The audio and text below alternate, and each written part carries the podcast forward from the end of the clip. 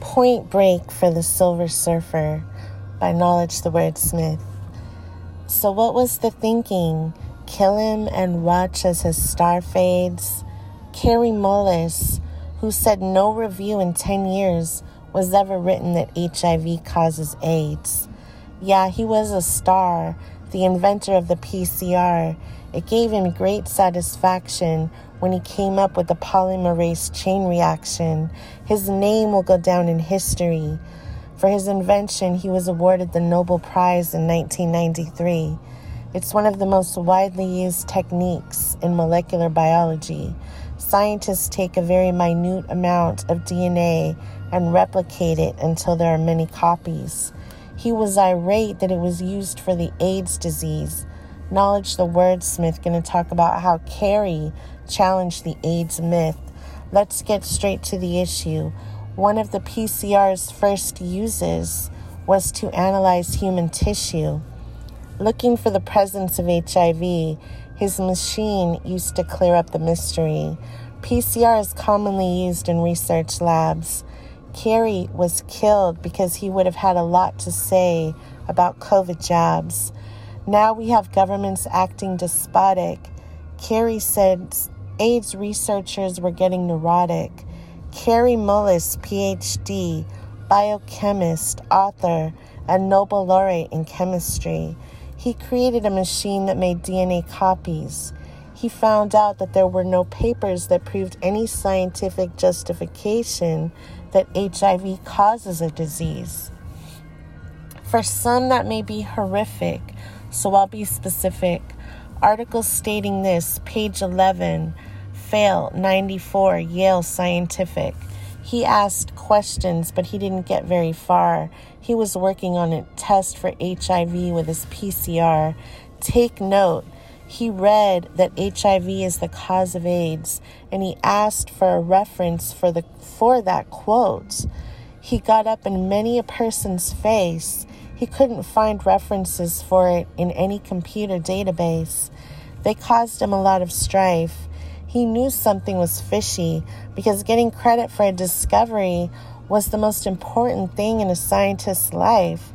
Finding out the truth is where his head was at people were like, You don't believe HIV causes AIDS? You don't believe that? He said 100,000 guys could have written the review, but it was something that nobody had decided to do. If someone came that strong, he'd get a grant that would be lifelong. They must have decided to fake it. Kary said any journal would take it. In a debate, Kary could break you down to your smallest particle. Gentleman discovers the cause of AIDS. That's all we have. New York Times article. HIV causes AIDS. That's where we that's what we were taught. Kary was skeptical of the CDC report. Oh yeah, he was pissed. He said if they had any evidence, they would have been able to show it to any other scientist. His mood got darker and darker when he saw they weren't using any kind of surrogate marker.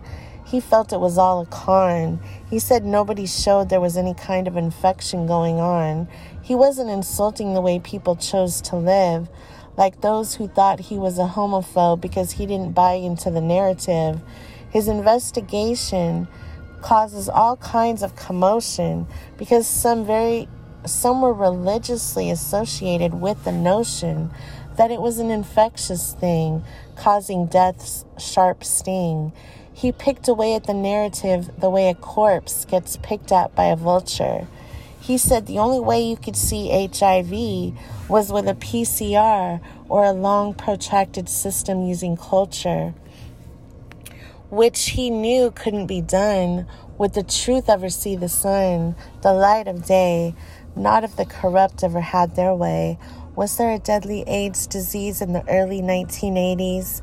He said the number of cases went up exponentially because the number of tests increased for HIV. How many doctors knew about HIV in 1983? Were deceivers talking jive? How many people knew about it in 1985? 500. In 1986, 46,000, so a whole lot more.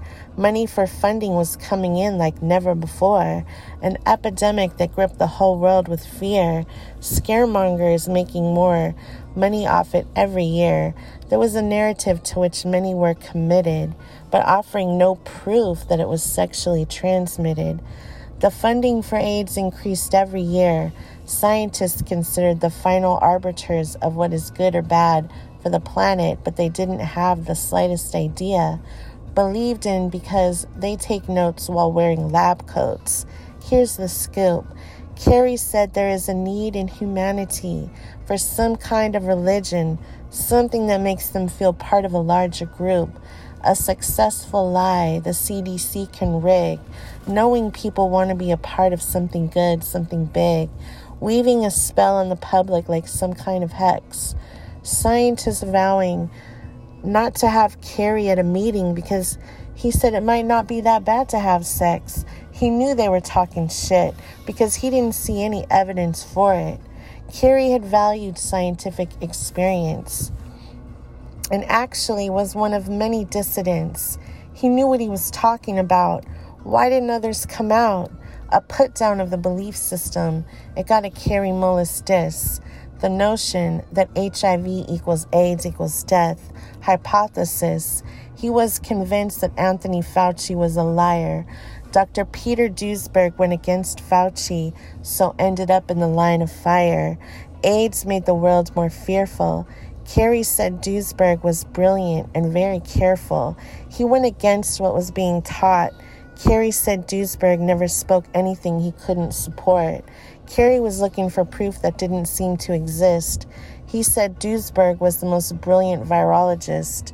Duesberg on campus was viewed as dangerous, his funding cut off by powerful forces.